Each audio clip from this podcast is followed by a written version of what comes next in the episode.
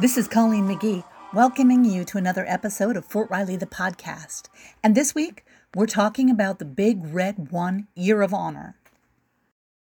Maybe the best way to understand what the Big Red One Year of Honor is all about is to listen to the words of Major General D.A. Sims during the February 16th opening ceremony held in front of the 1st Infantry Division headquarters. Uh, ladies and gentlemen, distinguished guests, families, and friends of the 1st Infantry Division in Fort Riley, thank you for joining us. My name is Sims, and I'm a Big Red One soldier, proudly serving among the most capable, energetic, engaged, and resilient group of men and women in the United States Army.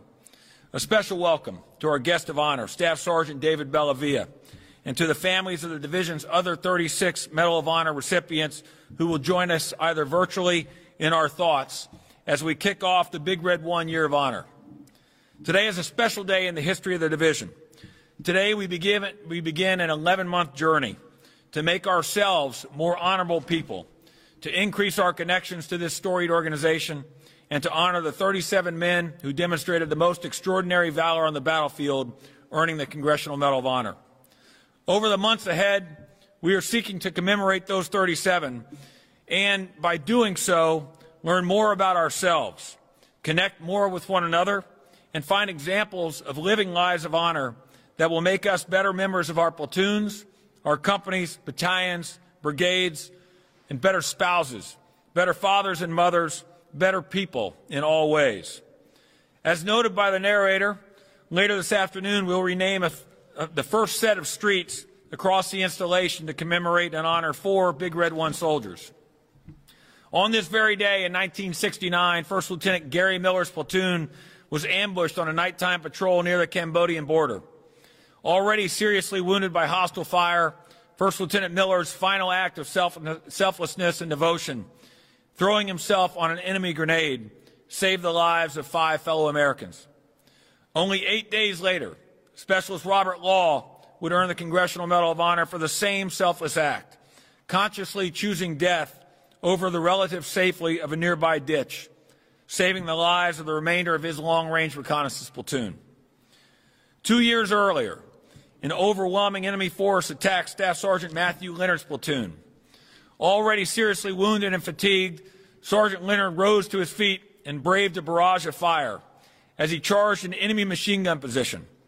With the machine gun and its crew destroyed and his platoon able to maneuver to an improved position, Leonard continued to engage the enemy until he succumbed to his wounds. And finally, in 2004, Staff Sergeant David Bellavia earned our nation's highest decoration for valor in Fallujah, Iraq for his actions during Operation Phantom Fury. As you all know, Staff Sergeant Bellavia is here with us today. And having had the privilege to listen to him talk about his experiences, I already know I won't do them justice. Upon noticing a squad within his platoon was pinned down by relentless enemy fire, Staff Sergeant Bellavia entered and single-handedly cleared an enemy-filled house, destroying four insurgents and rendering a fifth ineffective. His courageous and unselfish acts to save members of his platoon from an imminent threat earned him our nation's highest honor. These are the four men we commemorate and eternalize today. And throughout the year, we will do the same for each of the division's Medal of Honor winners, earn awardees. However, the Big Red One Year of Honor is about far more than commemorating and eternalizing heroes only.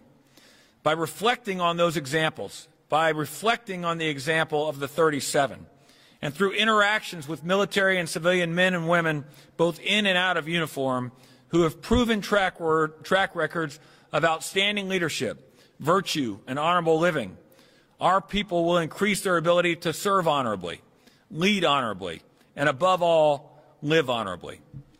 I'll close by saying our organization is not made up of our people.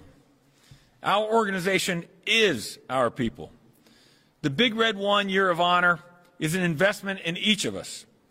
Through interactions with persons who portray exemplary behavior and by reflecting on those who forged our story legacy, we'll emerge more capable, resilient, and better prepared to accomplish the next challenge.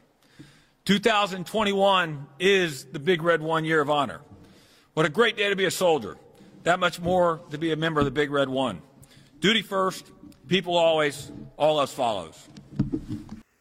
In case you missed the ceremony for either the opening of the Big Red One Year of Honor or the street renaming ceremony, you can catch those on the 1st Infantry Division or the Fort Riley Garrison Facebook pages.